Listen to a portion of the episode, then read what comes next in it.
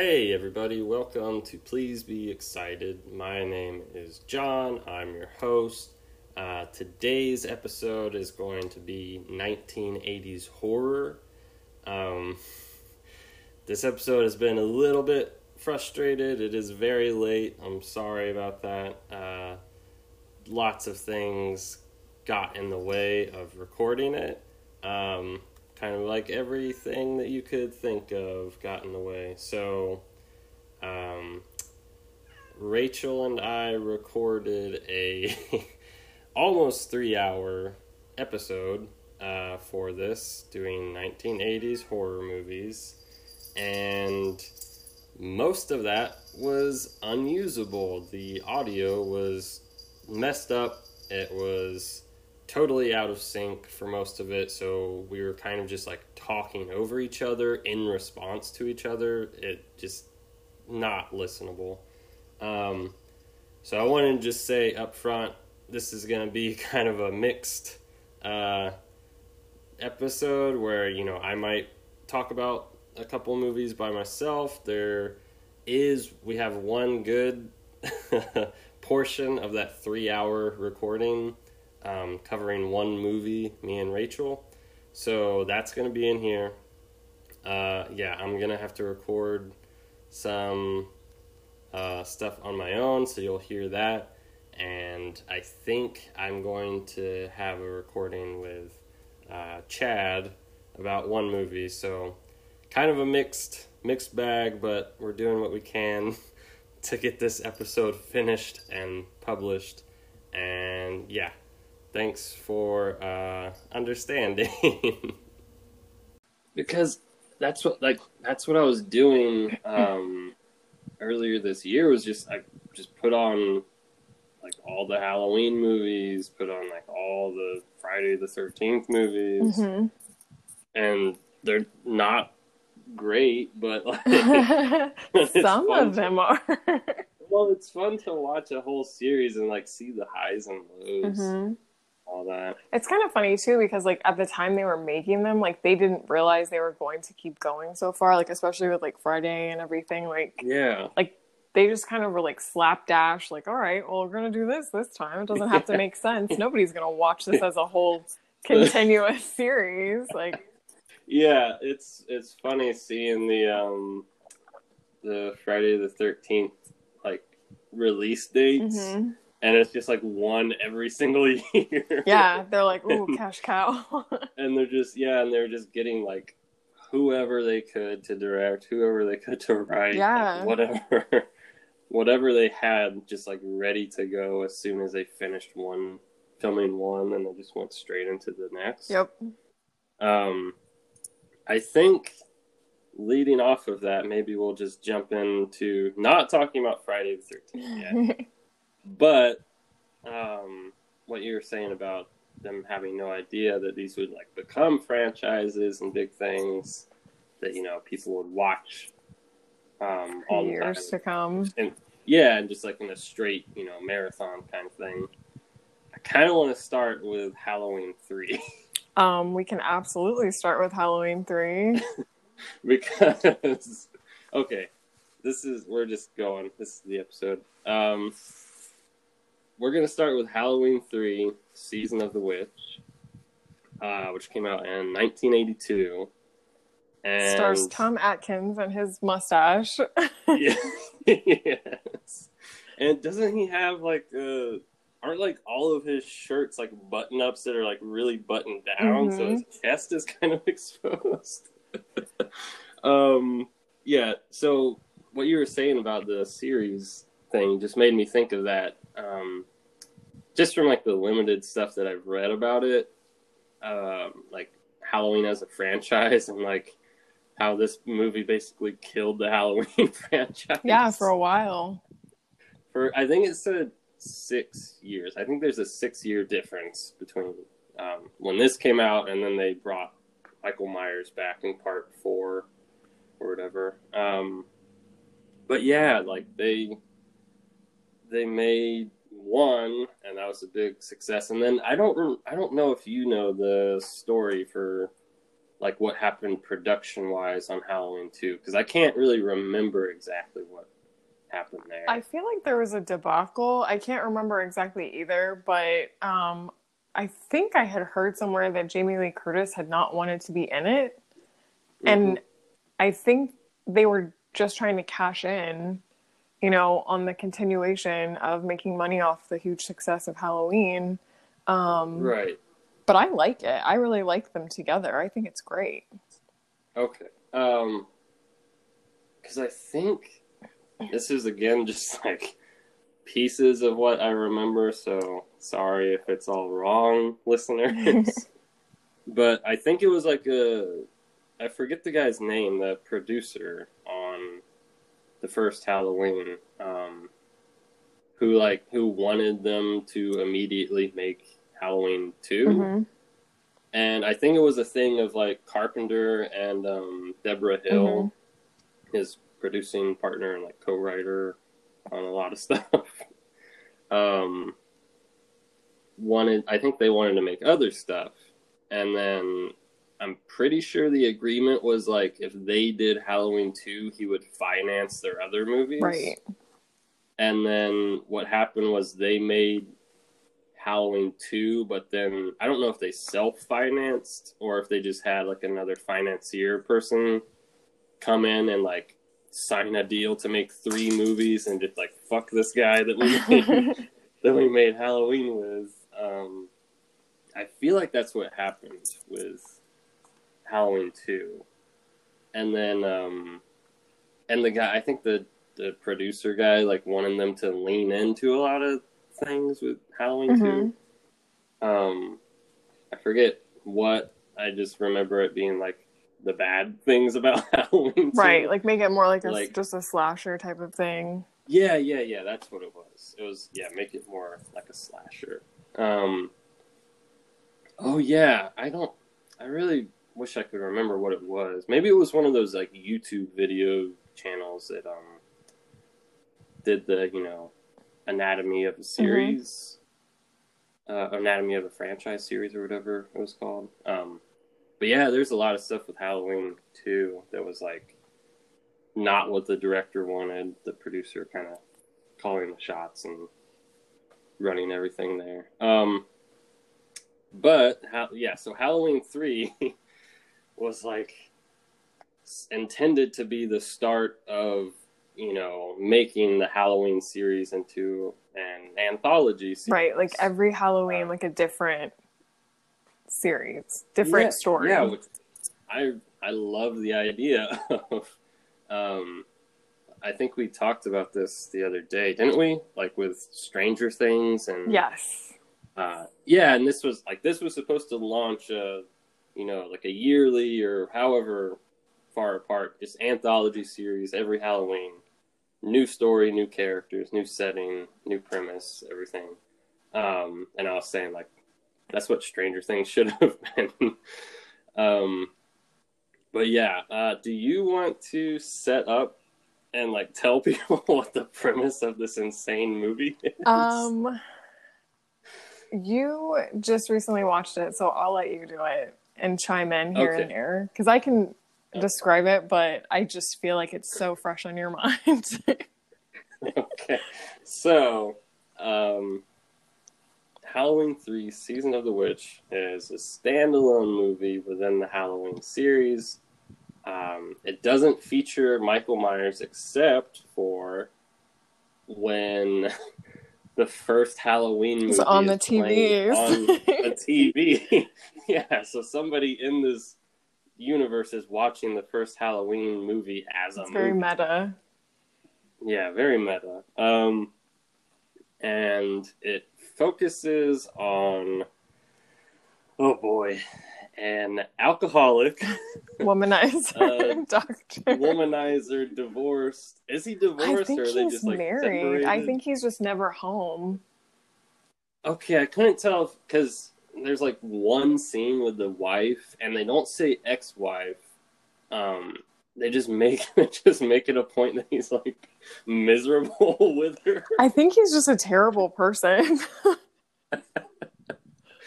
So Tom Atkins plays an awful guy. Also a doctor. Who's the lead in this movie. Oh, yeah, he's an alcoholic doctor. Dr. Atkins. And, yeah, so some guy gets attacked and brought to his hospital, to Tom Atkins' hospital, his personal hospital. And then somebody in the middle of the night, like, comes in and kills this guy who's ranting about, you know, they're going to kill us all. He's, like, clutching, like, a pumpkin mask.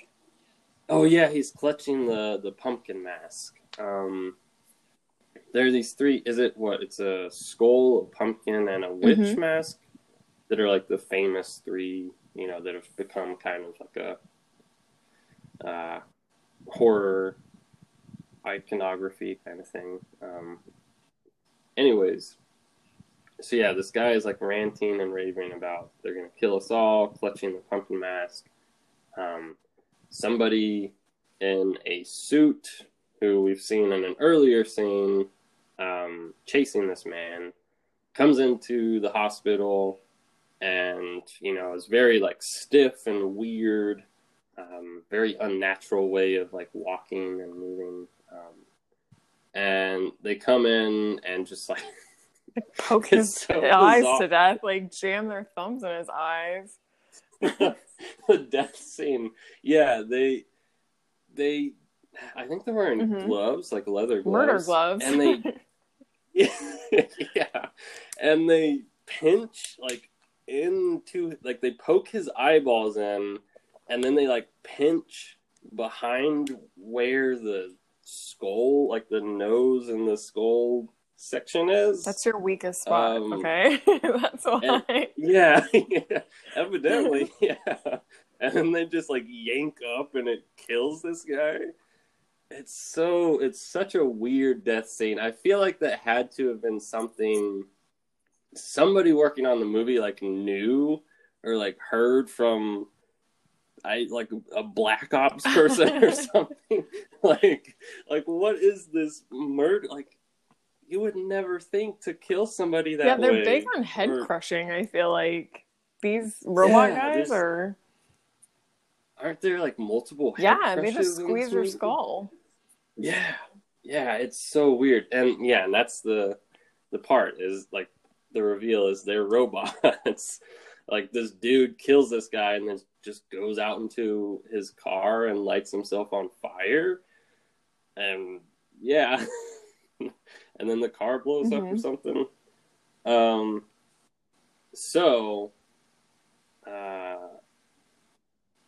Atkins is, like, he's kind of like disturbed and, you know, what's going on here? This happened in my hospital, whatever. But the point that he becomes very interested in this is whenever the young woman, I forget the actor's name, I feel like it's Stacy something. She looks like a Stacy. Yeah, she's probably a Stacy. Who this is a recurring thing with Tom Atkins roles, is, like, having, like, a 20+ year age. Plus he's, like, grab assing everyone. He did it to the old lady nurse in the hallway. The lab technician. He flirts. First off, he's dating the lab technician at this hospital. He flirts with the older black and gooses nurse her. and grabs her ass, yeah. And then and they're, like, talking about, oh, he's like, oh, I'm gonna go take a nap. You want to join me? And he, like, grabs her ass or something. And then she's just like, oh, not right now. Better be careful or something like that. So handsy. So yeah. He's just, a handsy womanizer, and he becomes very interested in what is happening with these men in suits and the death of this guy. Soon as this, like, 22-year-old lady walks in and is like, my father died, that was my father. And then he's like, whoa, now I gotta get involved in this. So, yeah, so he just abandons his family. He abandons his job and goes off with this, like, young 20-year-old on a road trip. And on a road trip. The thing that I love is that they have this little scene early on where, like, I think they like track the mask that her father was holding down to like a local store or something. So then like they go there and look at the mask and they're like, oh, there's something going on here. And they like look at the production company or whatever. And that's where they, you know, go to the small town. Is it Irish or Scottish people? Okay. Irish. Yeah. So anyways, there's two things I love about that where the young woman tracks him down. I don't know if you remember this. The bar, in a bar. And she's like, some of the nurses said you would be here. And it's like this guy's just getting hammered every single day, like every work break. It's really stressful being a doctor. You've got to have something to take the edge off. Yeah, you need beer and women, apparently. So yeah, she like tracks him down to this bar where it's like totally empty aside from him, and then the scene after they go to the Halloween store and like find the company that they need to go, you know, investigate. It just cuts to him on a payphone talking to his wife, and you can hear like the children like yelling and making a ruckus in the background, and the wife is like all stressed out, and he's just like, I gotta go do this thing, okay? He's like, it's a work trip. I gotta go do this thing, and I feel like it's kind of out of frame, or like he's blocking it. But soon as he hangs up the phone, then you see behind him on top of the payphone is just like a six-pack. I didn't notice. He grabs, he like the only thing he made sure to bring on this trip was a six-pack. But it was, that reveal was so funny. Anyways, so the two of them go to, I forget the name of the town, but they go to this town that's in the middle of nowhere, and it's one of those like factory towns where all they do is just produce stuff, and like barely anybody lives there.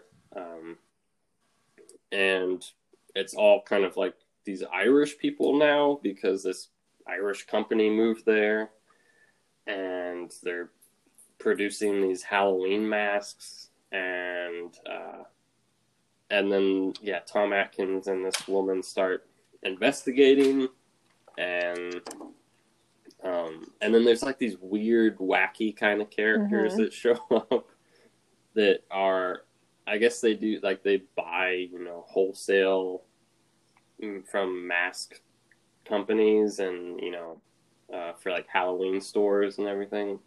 So there's this woman who's like this buyer person who's just like totally miserable, single older woman, you know, who's like just hates being there, and then there's this guy who feels very the family man guy. Oh, the family man, feels very much like a Randy Quaid. Does. You're right. He's like a cousin Eddie. Yeah, he's like cousin Eddie. He's got his wife, and he's got like I forget if he has a daughter, but he has like a teenage son who's just like causing trouble all the time, and then he's wearing like, you know, like an ill-fitting suit kind of thing, or plaid or something. Yeah. So then there's just like these weird. There's just weird, like, investigation scenes. Everyone's in the town. And that's... you mentioned that before. We talked about... Yeah, on the last episode. I just love whenever these random regular people just turn into detectives. And Yeah, so they start investigating, and then they just like start having sex all the time. There's like multiple sex scenes, awkward sex scenes between them, staying in this the same hotel bed. It's like a seedy, really gross roadside motel. It is. And yeah, like while they're doing it, then the older lady gets her eyes like lasered out by one of the masks. Yeah, she finds like that little button and sees that little circuit board and starts poking at it with like a hair clip, and it like goes berserk and beams shoot into her face, and she's basically like obliterated. Yeah. Something we should mention now that, you know, comes up kind of early in the movie is like somebody, there's a news report of like somebody stealing stones or something. It's like the kids, it's in the first part whenever he like goes to his house, like when Tom Atkins goes to his house to see his wife for like the 3 seconds he's there. I think the kids are like watching like a report about Stonehenge. Oh yeah, yeah, it's on TV. Like quickly flip the channel. Yeah, and he brings them some Halloween masks, and then they're like, "No, we got the silver shamrock mask." Amazing song. Oh yeah, it's really really good. Yes. It'll get stuck in your head if you. Eric and I sing it all the time. Yeah. God, I'm just thinking about like the first time watching this movie. It's such a new experience. It's so bizarre. It makes me sad that so many of like the reviews for it at the time were so negative, because people went in thinking it was going to be a Michael Myers movie. Like if you just approach it like you said, as a fresh experience, like if you just approach it as a movie, it's amazing. It's going to like blow your mind. It's so good. But if you think you're going to see Michael Myers, you're going to walk out disappointed. That's some bad marketing. Mm-hmm. Yeah. I wondered, what the marketing was. I think they just forced them to slap that title on there so that it could get some traction. Yeah, probably. I just wondered if this was, like, written specifically, you know, because, like, how movie studios will take a script, repurpose it, you know, for something else. I wondered if this was something that they had, like, already done, or if it was from the ground up, like, okay, we're going to make this anthology turn for, you know, the Halloween series. And it's probably, like, John Carpenter and Deborah Hill wanted to do the anthology, and they were like, well, the studio says you can only do this if you make it related to the Halloween movies that you've had some success with. Yeah. We were talking about the lady who gets killed. It's like right before they go to the factory, I think. Yeah, and then they go to the Silver Shamrock factory. And I just like totally forget what happens there. Well, it's like the old guy, doesn't he like take the family into a room and he's like saying they're gonna do product testing? That I think is a little bit later, but it's like I think they're doing a tour, like a factory tour, and so like the family's on it, and because the family had met Dr. Atkins and his lover at the hotel, they like just piggyback in, and so like they start to like do like a factory tour. Okay. Yeah. So there's the tour, and then I remember at the end of the tour, they're coming out of the factory, and then they see her dad's car like parked behind something, and then God, it's just, I have a lot of blank spots in this movie, because I will kind of check out, because it's just like there's also some homeless guy in town that talks to Atkins. Yeah, he's like, hey, he just like jumps out of the shadows. He's like totally against this like Mr. Cochran guy who like came in and built the factory and stuff. He's like talking bad about him. Yeah. Yeah, but yeah, he like Atkins is again buying booze and bringing it to the hotel room. And then this guy just like jumps out of the shadows and he's like, hey, can I get a sip? And then he's like, I don't got any diseases or nothing. And then Atkins just like, oh yeah, sure, whatever. So then they just like share whiskey, and this guy shit talks the Cochran guy and Silver Shamrock the whole time. And he's like, they got listening devices, they got people everywhere. And we see like cameras like Atkins on the street poles and stuff. Yeah. You see those, and like all over town, you see the men in suits and everything, just like standing on top of buildings and stuff, watching them. Yeah, so like all that stuff happens. I forget exactly what happens. What brings them like to the factory? I think, again, towards after. The main actress like sees her dad's car. They like realize that she knows, and then they kidnap her. And then Tom Atkins has to go back to the factory to save her. And that's whenever we see that scene with the salesman's family where they're in like that scary testing room. Yeah. So the thing is, there's these, as we mentioned before, there are these Halloween masks that have some kind of like button and like computer chip stuff in them. Final processing.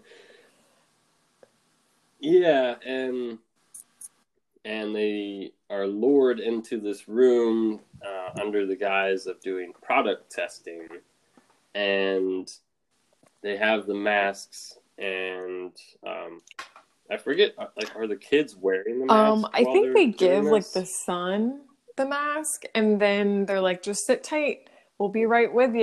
And then the TV comes on, and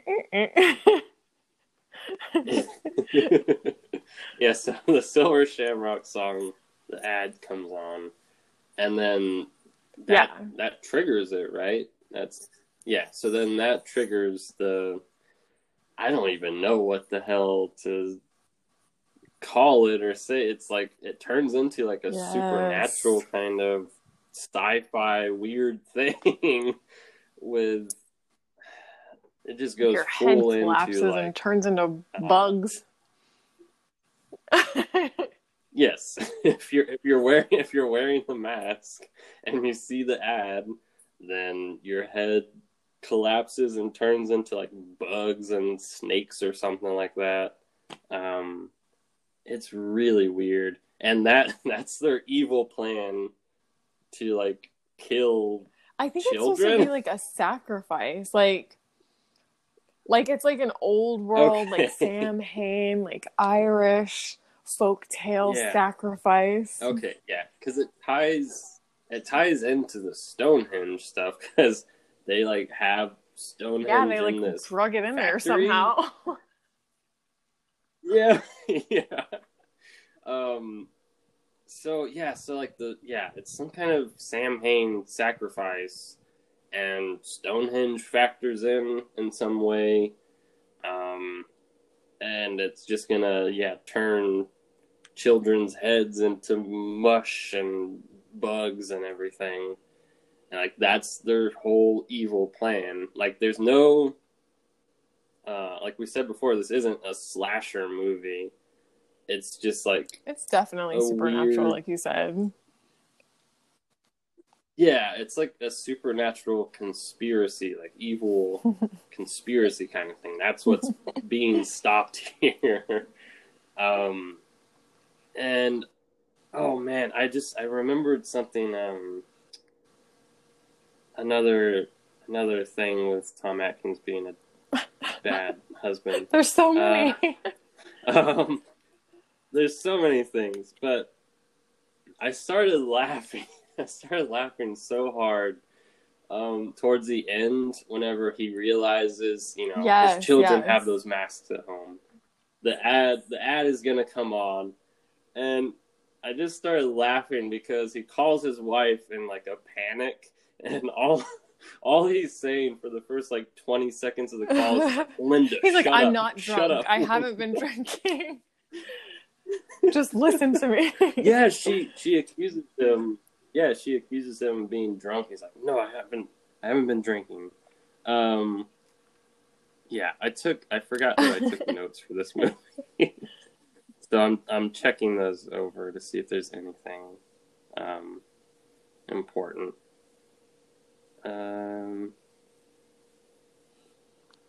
Okay. Well, this is very important. Cool guy Dr. Tom Atkins with a classic jacket over his shoulder. He does that. I think he does that multiple times throughout the movie, where he's just wearing like a flannel and then he has a jacket what's really over weird? I remember when I saw this like a long, long time ago, and I actually like thought he was like moderately handsome.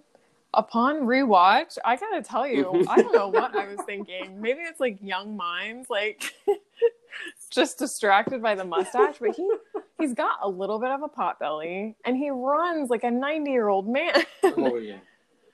It's terrible. Oh, I don't know what was going on with me.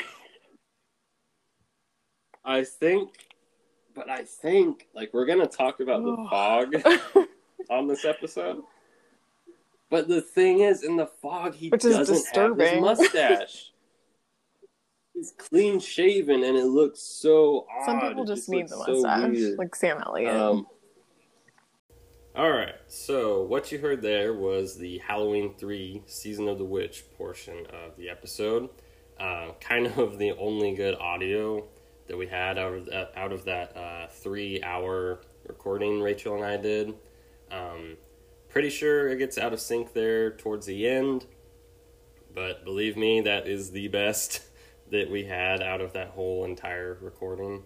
Halloween 3 Season of the Witch, just an amazing experience. If you haven't seen it, if you don't know anything about it, it's gonna just like, you're either gonna hate it or love it. I don't think there's any in between. So going from Halloween 3 and Tom Atkins, the amazing Tom Atkins, I figured why not just jump from that to The Fog, John Carpenter's The Fog. I think that's John Carpenter's 4th film after Dark Star, Assault on Precinct 13, and then Halloween. He made The Fog, which was released in 1980, and also stars Tom Atkins. I should say up front right now, I am running on 2 hours sleep and a cup of coffee, so sorry if some details are like, hazy or I get names wrong or something. So The Fog, 1980, Tom Atkins, it's got Jamie Lee Curtis, it has Adrian Barbeau, who's, God, I can't remember like anything she was in right now, but I believe she was married to John Carpenter at the time that they made this movie. So it has them, it has Hal Holbrook, the great Hal Holbrook, and playing Father Malone. Hey, Cheeto. Cheeto's meowing in the background. Playing Father Malone is Hal Holbrook. I honestly did not know that he was still alive. I went and checked his Wikipedia after I watched this, and he's still kicking. He's still... I don't know if he's still actively filming things or if he's finally retired now. I believe he's like in his 80s or no, in his 90s, I think. So the film, The Fog, is about the key word with this movie is cozy. It is such a cozy movie. It's not too gruesome. There's some deaths in here that are kind of like impactful, I think. But it's not a real gory movie. Like you'll see some killings, but like it's not a blood fest, and you know, this was the 80s, so torture porn wasn't really a thing then. Anyways, so Cozy. It's set in a seaside town. Tom Atkins plays great character names in this movie. He plays Nick Castle, which is actually the name of, I believe, the actor who originally played Michael Myers in Halloween. So Carpenter just took that guy's name and gave it to Tom Atkins in this. Adrian Barbeau plays Stevie Wayne. Hal Holbrook is Father Malone. Oh, I meant to say Janet Leigh is in this. It's Jamie Lee Curtis's mom, in case you didn't know. Nancy Loomis is back from Halloween. She's in this as well. Okay, so seaside town. Is it seaside, seaport, whatever? Same difference. You get what I'm saying. And it is about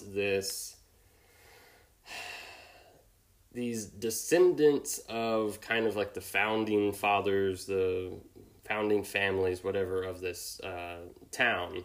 And the founding fathers, their ancestors, 100 years ago, because they're celebrating the centennial, I believe. So 100 years ago, these characters' ancestors kind of screwed over this guy who was leading a leper colony to their land, because they had made a deal. They had a promise of, hey, I'll give you all this gold if I can come settle my leper colony on your land. And they said, sure, sounds good, that's great. And then they all screwed him over, and they sank the ship and killed everybody, and took all of his gold. So what happens is 100 years later, their ghosts come back to this town, and they are, I believe they're looking for the gold and, like, killing all of the descendants of these men. So, we follow Adrian Barbeau, who is a local radio DJ. Her radio station studio thing is set up in a lighthouse, which I don't really know why. Rachel and I talked about this. We couldn't really remember if it was outright said or if it is just like implied, you know, whether or not she is either a divorcee or if she's a widow, because there's like a quick little pan shot where it goes by some photographs of her and like a husband, and then there's like a family photo, and then I think there's like a photo of just her and the kid. And then there's like a newspaper clipping or something talking about like the radio station changing its name. So we weren't sure 100% whether or not she was a widow or if she had like left, you know, an abusive relationship or something. And I couldn't remember if it was said one way or the other in the film, but she's one of the main characters. She's kind of like reporting, all throughout the movie, she's like broadcasting, and you know, she's like the the voice for people to, you know, follow and, like, keep in contact, kind of, and, like, get information and stuff. Hey, Cheeto. She just jumped up next to me. And, yeah, so she's one of the main characters. She's a mom, has a little boy. And then Tom Atkins is a main character named Nick Castle. He is, I don't really know. I don't really remember exactly if he's just like a sailor guy or if he, what exactly his job is.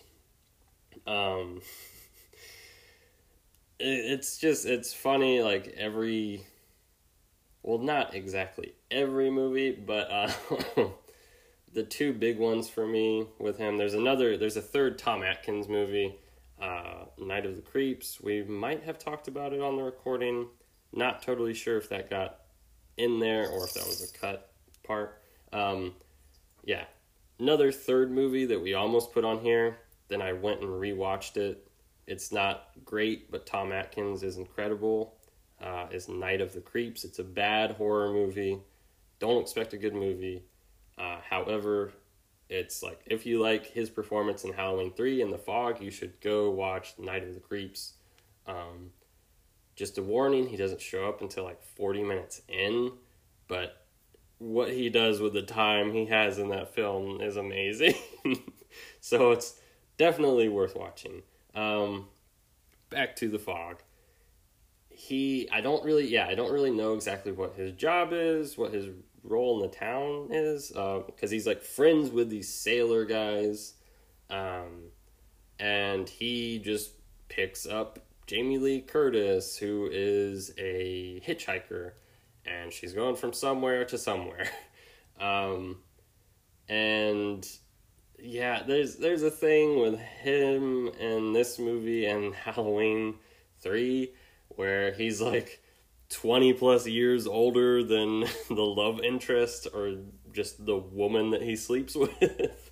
I don't know if you could call it a love interest. Yeah, so that's a thing in these movies with him and them. But what happens is these ghosts come back to town hunting these people down, searching for their gold. But I wanted to say, like, the reason I love this movie is, first off, like, the John Carpenter score. It has a classic John Carpenter score. And then, like, the cinematography is amazing. It was shot by Dean Cundey, who was a, like, frequent Carpenter collaborator. He shot this. He shot most of, like, you know, the good, the great Carpenter stuff. He shot Halloween 3. I believe he went from Carpenter to working with Zemeckis during, you know, Zemeckis's height in the 80s and the 90s.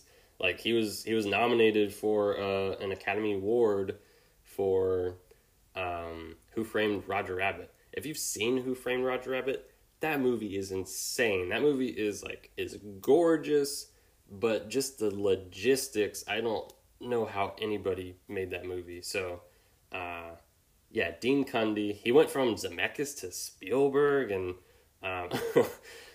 I think I was looking at his credits, and it seems like he might have peaked with Apollo 13, the Ron Howard movie. Because he has, like, all of these nominations. His very next movie is Flubber, and from Flubber on, it's, like, romantic comedies, family movies. Yeah, not a lot for him to just, like, you know, put in work. But The Fog is a gorgeous, gorgeous movie. It makes great use of the fog and has this eerie atmosphere, this perfect atmosphere.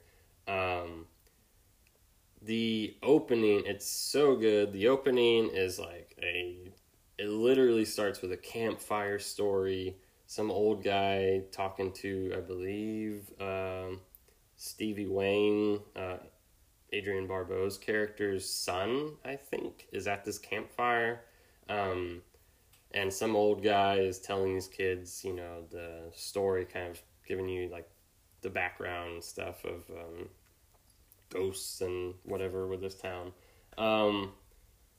So it has, it has this, like, immediately cozy, not super creepy, but, you know, spooky feeling to it.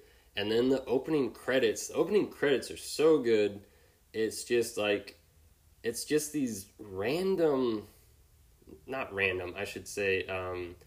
very naturalistic shots all over town.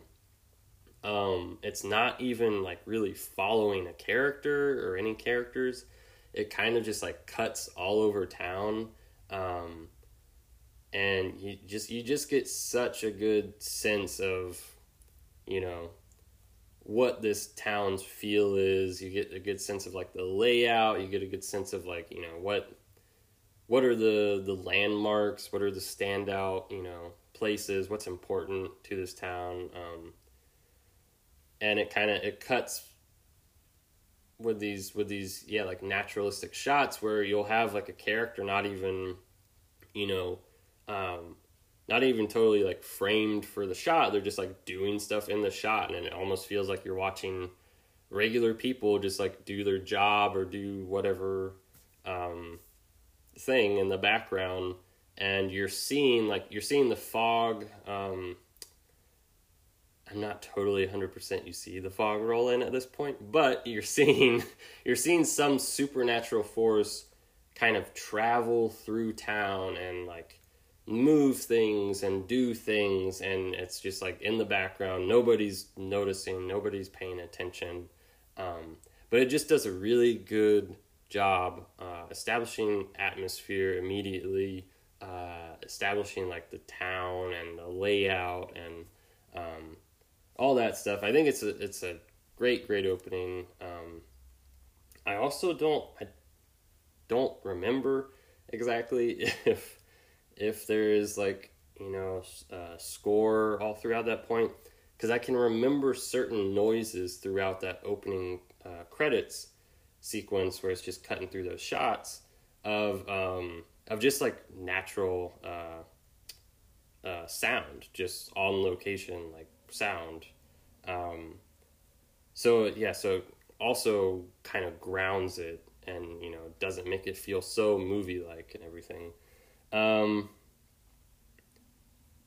So I don't want to get, you know, super into the details of this movie. I kind of just wanted to talk about certain things that I liked about it, which I think I kind of have. I think I've covered what I really like. It's like, it's just, it's so, the cozy atmosphere, the spooky feeling, but it's not, you know, it's not over the top, it's not too gory, it's not gross out. It's just like you're spending the night with these characters while everything kind of, you know, goes to shit, and they're fighting off these ghosts. And the ghosts, I should say, are like, you know, classic. They look like classic kind of, you know, pirate sailor people, like their outfits and just the way that they're lit, because it's like, you know, practical effects, but then like the lighting of it it's just so good. And it doesn't feel totally over the top, but it feels like a classic spooky ghost story that's very, very I don't want to keep saying cozy, but it has that familiar feeling to it, that it's like so easy to get wrapped up in what's happening, but it's, you know, not too scary or whatever. That's The Fog. It's definitely one of my favorite John Carpenter movies. So go watch that. And I think I'm going to throw this to a recording of me and Chad talking about another movie. I'll say what it is when I'm talking to him. All right, so now I got Chad joining me to talk about The Changeling, a 1980. It feels kind of weird calling it a horror film. Yeah, true. Because it's kind of, I guess it's, you know, like a horror mystery. Yeah, it just has a different feeling to it. Directed by Peter Medak. Uh-huh. Never heard of him until this. I had never heard of this movie until like early this year. I was looking for something, like anything scary to watch. Mm-hmm. This was on, I don't know if I rented it or if it was on Shudder at the time. Mm-hmm. And I was like, George C. Scott. I like George C. Scott. So I put it on expecting a, like, you know, haunted house, yeah, ghost, spooky movie, because that's what it kind of, you know, looks like and sounds like. And then it ends up being a very more, it's more like the movie itself is kind of haunting and the story is haunting and, like, yeah, sticks with you. And it's kind of like a sad, you know, mystery thing. And not at all what I expected, but like way better than what I expected. I was saying, sorry, I got off track. Peter Medak. I looked him up after watching this movie, and I didn't recognize a single other movie he's directed since, like, you know, I think he's been directing since the 70s.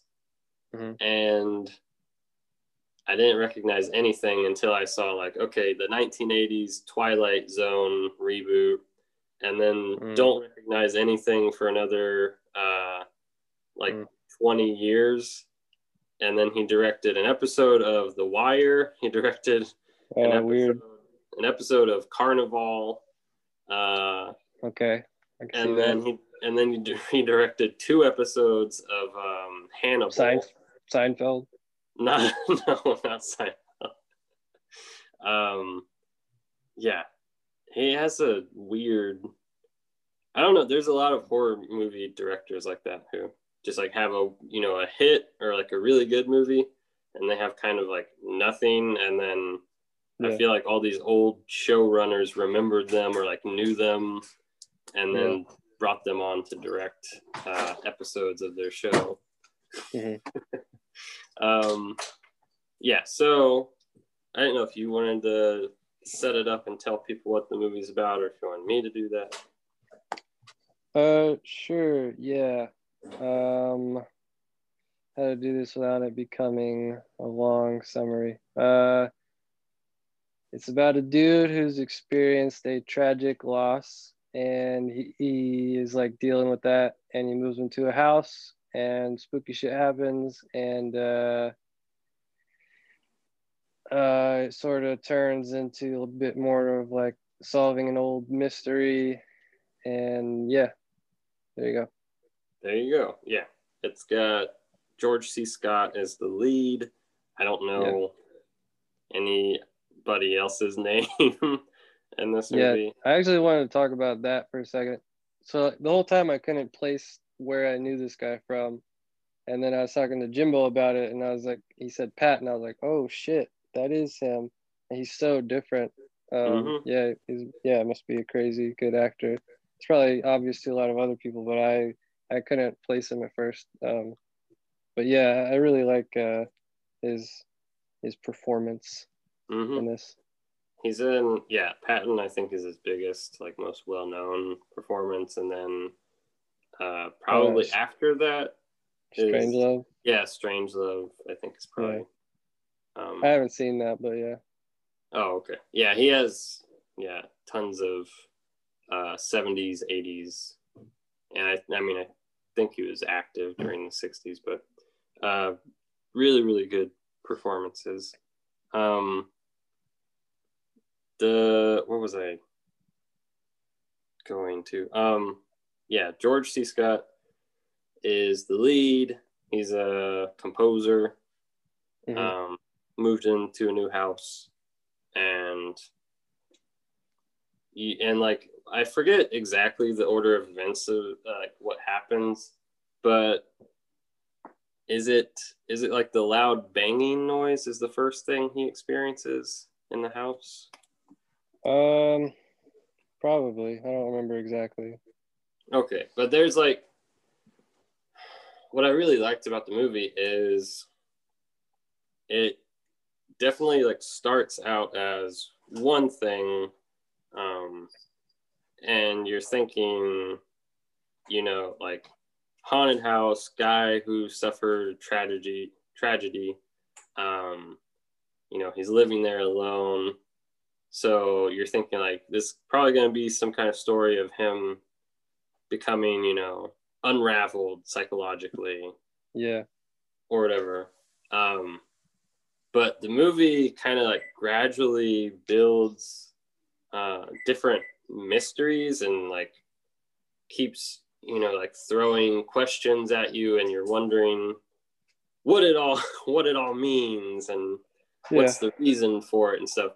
And the movie just like, it does such a great job of actually following through on that. Yeah. And explaining like what each of the, because he hears like noises and he has like encounters and things that happen in the house that are creepy and spooky, and you just you write it off as, okay, it's a creepy ghost thing, it's just trying to scare him, or it's like malevolent or something, or it's a horror movie, it's trying to spook you with stuff. But they actually like follow through and have a reason for each one of those things that happens. Yeah, that's something I really like about it, is I was thinking about it, like whenever you have things that are haunting a place, it's either like a ghost or a demon, right? And it kind of, I don't know, I'm kind of bored with like the demon thing of like, I don't know, like what are those found footage movies, paranormal activity? Yeah, like some evil thing just got attached to somebody and is just like following them around, because then like where do you go with that? Like, I don't know, it's just not as interesting to me as what they did with this, which is like it's a ghost who like wants something and was like a human being that you can understand, and then you like really feel for that, who that person was, you know what I mean? And then whoops, that's an alarm. Sorry, I didn't pick it up, it's fine. Okay. And then like who that person was, like it was a little kid. They kind of have the perfect protagonist to deal with that, because it's someone who he's a father and he lost a child. So like everybody else, I feel like would have ran away from that fucking house, mm-hmm. like super fast. But this guy, he's like, I almost feel like he needed something to get like invested in and distracted in.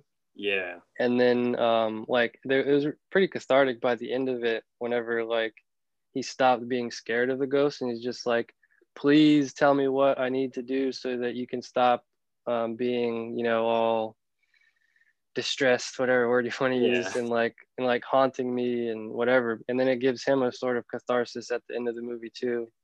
So yeah, I thought it was really interesting how it didn't kind of fall back on boring, like formulaic stuff or tropes. It kind of like, it was more refreshing and interesting to me. Yeah. But yeah. Yeah, definitely. And just thinking about like what we were saying, it starts off as one thing, a haunted house story, but then it's like, a good character drama, It kind of develops and takes a turn. We weren't going to spoil, you know, what happens, the ending, all that stuff, but it takes a strong turn, and there's like a couple different reveals that I was like, oh my goodness, because it just like everything falls in line, and then you know, it moves beyond like just a haunted house ghost story. It turns into like a cold case murder mystery kind of thing. Yeah. In addition to being like a ghost story, and you know, it's kind of a hybrid. It's really, really cool what they do with the story, and I didn't expect like any of it. I was gonna mention like the score and the music, and because there's different, just like the score itself is really strong, but then there's, you know, the music box stuff, and you know, with him being a composer, and he's a professor, right, at a college or something now.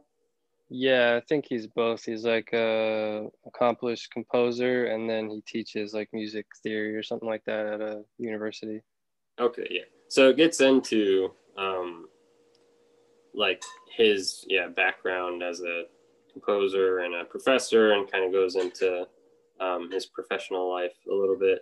But yeah, there's stuff with this creepy music box. It's like perfect, creepy, sad music box music that I just thought was really strong. It like sticks with you after the movie. And then there's like a really good seance scene in the movie. I was just thinking about as like a standout scene. I haven't watched the movie since early this year, so my memory is a little hazy on it, but I think, isn't it like they do a seance in the house? And what I remember, and what impressed me about it was they kind of just like go through the seance sequence, just, you know, in one go, like as it would be. They, you know, they're recording the seance, and they're just going through it, and you're one, like as a viewer, you're wondering, okay, am I supposed to be getting all the answers here? Am I supposed to be hearing what they're hearing? Like there's blanks here, there's gaps, you know, am I going to get answers to this stuff? And then I think, is it the very next scene is him playing back the tape of it? It's after everybody's left and he's home alone listening to the replay on the tape, and that's whenever he hears the voices. So they record the seance, everybody leaves, and then I actually pulled this scene up and watched it a little bit ago.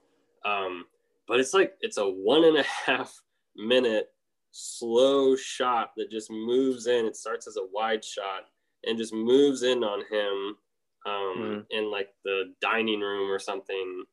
And he's got the little tape set thing there, and he's playing it, and he's smoking a cigarette, and it starts as this wide shot that like zooms into a medium shot over 1.5 minutes as he's playing this tape and listening, and he's stopping and going back, rewinding. He's like fine tuning the settings so that he can hear it clearer and all that stuff. And it's, I just thought it was a cool filmmaking choice that they don't do that during the seance. They do it when he's alone. He's like obsessed, and you know, to the point where he's going to go in and he's going to pick this thing apart, get all the answers himself. And he knows about like recording and stuff. Yeah, exactly. I always love in movies whenever the characters, like the main characters, have like an actually interesting profession, and then they, and it almost like whenever it feels like the director or the writer is like maybe knows a lot about that, so that it feels more grounded in a reality of like, this isn't just some dude who's like, you know, a movie character. He's not a real person. Like it's based in a person who has like, you know, a hobby or a profession where they like know a lot, and it's like they're part of like a whole world. You know what I mean? Something that comes to mind that's similar was like Blowout. Yeah. With John Travolta was like is he like a Foley artist or something like that? Yeah. Yep. Like, I just love anything like that where they ground it in this sort of weird, like, specific profession or like something that a character is, you know, not an expert in, but they have a lot of knowledge in, you know what I mean? And they kind of use that a lot in this movie with sound and music. Yeah,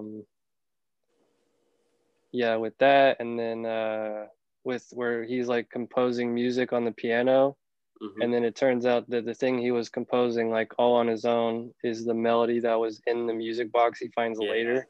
Yep. That, I love that. That was such a cool idea. Mm-hmm. I think I just wanted to, you know, talk about this kind of quickly, not get too deep into it, but yeah, I think like I'm ready to wrap up with this, but sure. I was just going to say not to get into the reveals and, you know, what actually happened and everything, but it does have like, it's not gory. There's a kill in the movie, a murder. Mm-hmm. And it's not like a gory thing, but it just like is one of the most like chilling, hardest to watch for me. Yeah, it's very disturbing. It's a very disturbing murder sequence. So like if you're squeamish about that stuff, maybe don't watch it. Because it was really tough to watch that part, but it's like it's so well done, and it's just very sad, and that's kind of the whole movie. It's like really well done and sad. Yeah, I mean, I prefer that to some like shitty jump scare, you know, whatever movie. Yeah. All right. Did you rent this, or was this streaming anywhere? I rented it. It was only like $2 on Amazon. So okay. All right. Cool. Thanks for talking to me about it. The Changeling. Yeah. If anybody wants to go watch that, really, really good movie. Yeah. Thanks for jumping in, Chad. Yep, no problem. All right, and now we're down to the final movie, the final film in our 1980s horror episode. This is one that I have seen. I feel like I've seen it maybe 5 times around there. It was something that I saw. I remember seeing it on TV as a kid, and then never seeing it again for years and years. And then the past couple of years, I sought it out and was like, okay, Halloween time, I'm going to watch Pumpkinhead. And that's our final movie. It is directed by Stan Winston. Came out in 1988. If you don't know Stan Winston, he was like a special effects makeup extraordinaire genius guy. Had a crazy long career, worked in primarily like sci-fi and horror stuff. So he has like a lot of sci-fi credits with James Cameron and Spielberg, and then he has like a bunch of horror credits with just like one movie here and there, but yeah, he had a very long career. I believe he has passed away. And Pumpkinhead was just like something that always stuck with me after I saw it. It was, oh boy, I don't remember when, but I was a kid when I first saw it, and then just like nobody ever talked about it. Nobody ever knew what I was talking about when I brought up Pumpkinhead. And you know, there's just that like period of not having like streaming options, you know, before everything went on streaming and Netflix and getting stuff through the mail, DVDs from Netflix. So it was just like this movie I kind of had forgotten about. And then a few years ago, I was like, nope, I'm going to watch it. I have to watch it and see if it's still good. And it feels like a lot of people have done that. There's been kind of a resurgence, I think. Or maybe I'm just, you know, realizing or discovering that there is that strong cult appeal to it. 'Cause I remember a few years ago it actually aired on, I think, the Sci-Fi Channel. Anyways, Pumpkinhead is one of two, I think he only directed two films, Stan Winston. One is Pumpkinhead, and the other one is A Gnome Named Norm. I guess it's also called Upworld in other countries, or had re-release or something, I don't know. But yeah, it's cool because he had this long career doing special effects and makeup stuff, and he finally had a creature movie for himself to, you know, work on and go all out on. So the story of Pumpkinhead is, there's this father and son. They live in the country. I don't remember it being established which, you know, state or city they actually live in. I Googled where it was shot. It says it was shot in California, which I guess, you know, California has hills and you could pretend it's the country. It kind of reminded me of Kentucky, just from my time traveling through the hills in Kentucky. And it's about this father and son who live in the country, and there's these city folk people who come through just passing by on their way to go camp in a cabin, and, you know, they blow off some steam riding dirt bikes, because this is the late 80s. Dirt bikes were huge, I guess. And stuff happens that leads to the son running out in front of one of the dirt bikes, chasing his dog who got loose, and he gets hit by the dirt bike and dies. So Lance Henriksen plays the father, and there is this legend in the mountains, the hill people, I believe it's where they live, is called Razorback Holler. And there's this legend that, like, everybody knows but they don't talk about, of Pumpkinhead. And Lance Henriksen takes the son to a witch woman who lives in the hills, trying to save or bring his son back to life. She says, you know, that's not possible, but what you can have is revenge. So hey, Cheeto, she's making noise again. So he decides, okay, he wants revenge. So he agrees to have the witch woman bring Pumpkinhead, summon Pumpkinhead, and take revenge on these city folk. And yeah, that's kind of the setup for the movie. So the first big appeal for me is practical effects. This is just like all entirely, I believe, practical. I don't think there's anything CG in there.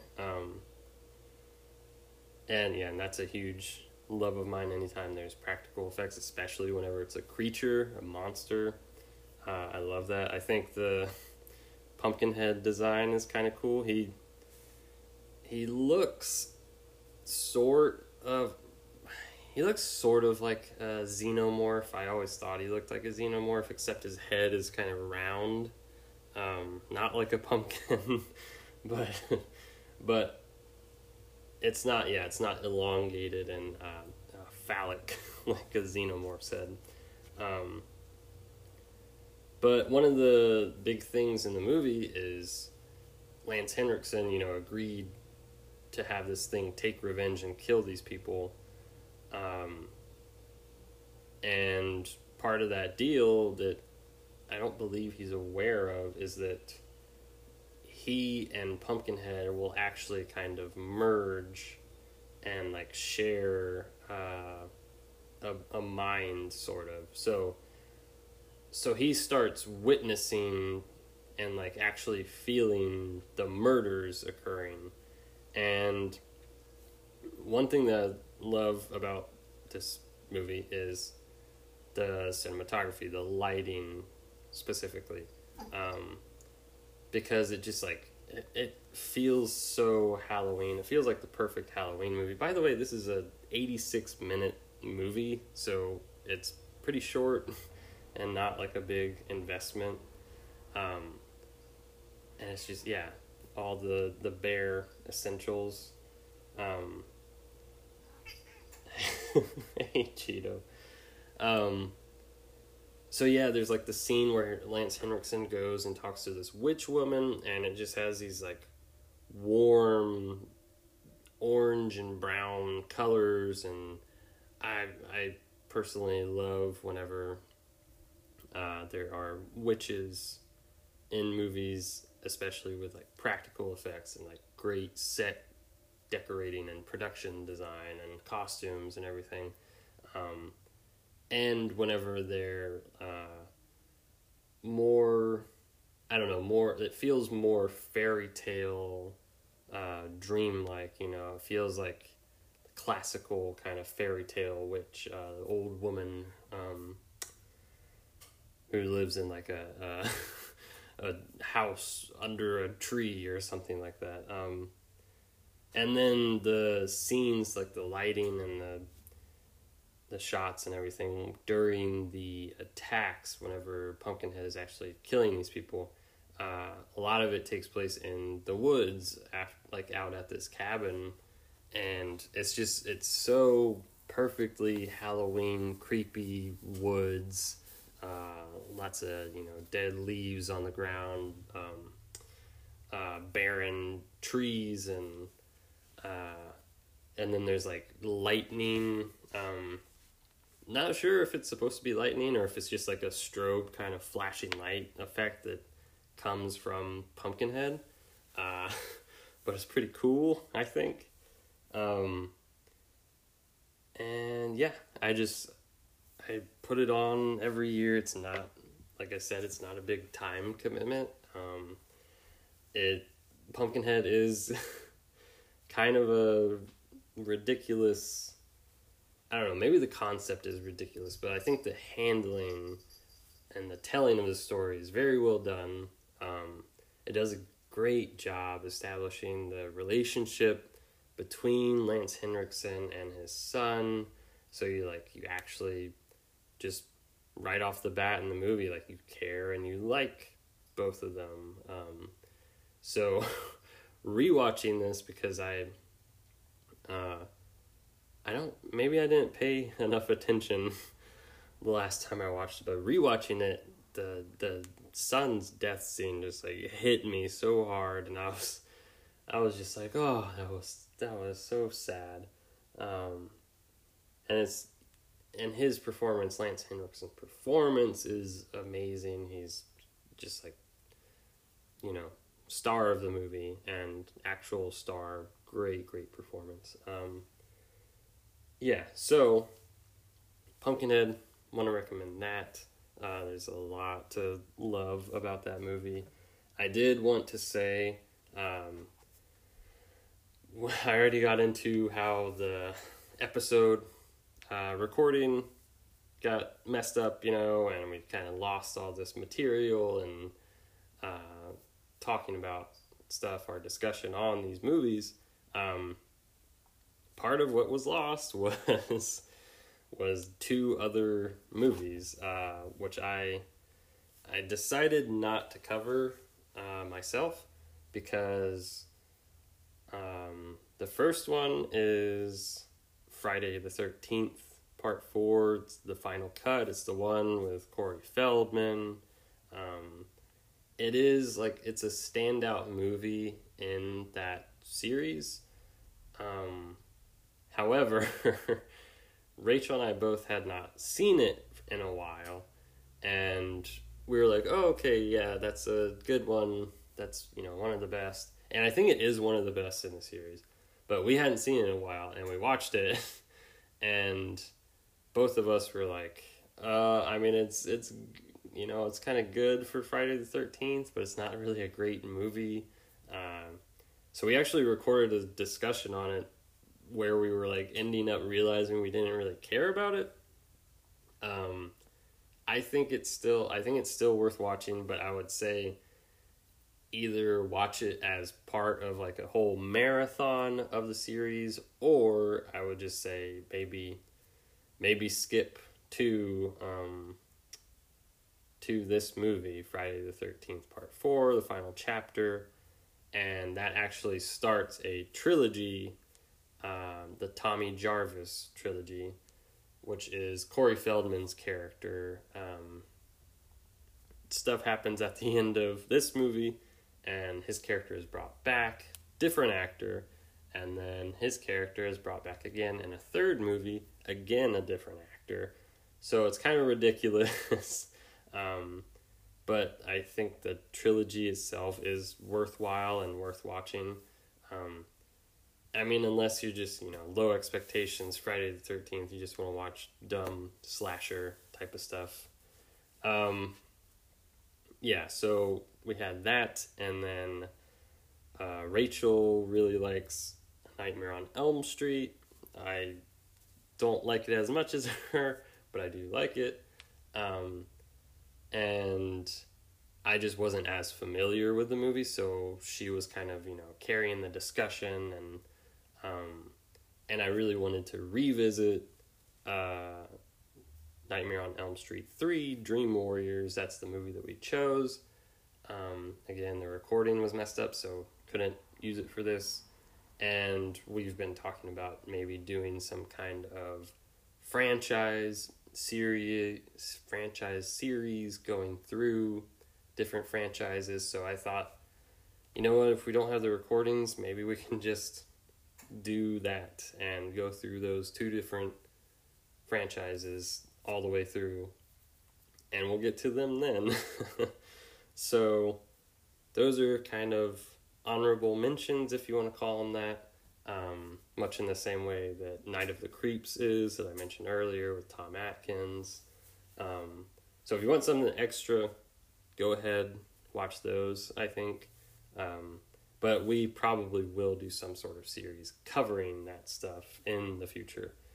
I did want to mention one more thing as just like a shout out, honorable mention thing, is Garth Marenghi's Dark Place.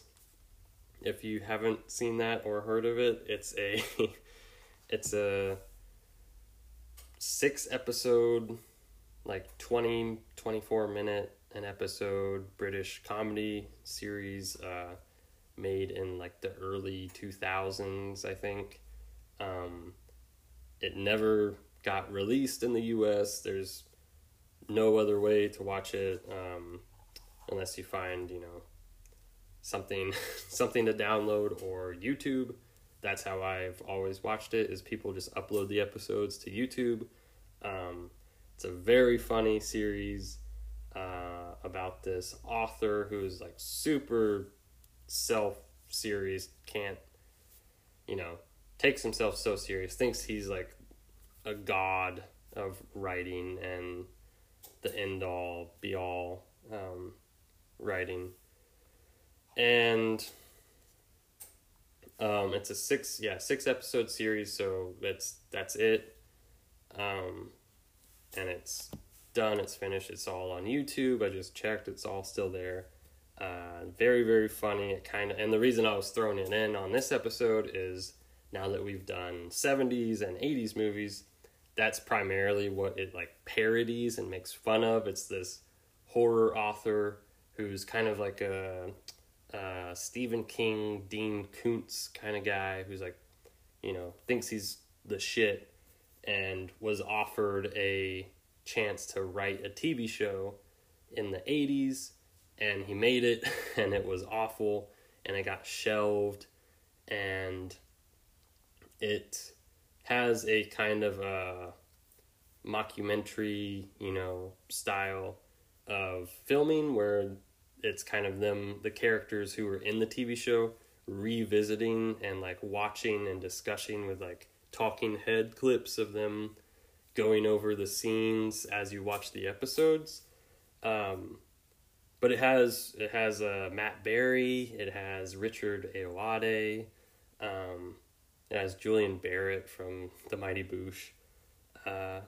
It's just a really good short little comedy nobody's really seen, parodying all of these movies that we've been talking about on these two episodes. So I thought, why not mention it and give it a shout out. And just wrapping up, I would go ahead and plug the social media. We have Twitter, @ExcitedPod. We have Instagram, Please Be Excited, all one word. You can send us emails at excitedpodcast@gmail.com. And we are now on YouTube, so if you want to go follow us on YouTube, Please Be Excited is the channel, so you can find us there. Thanks for listening. I'm really excited to record the next couple decades of horror episodes, and those will be coming shortly. And yeah, thanks for listening, everybody.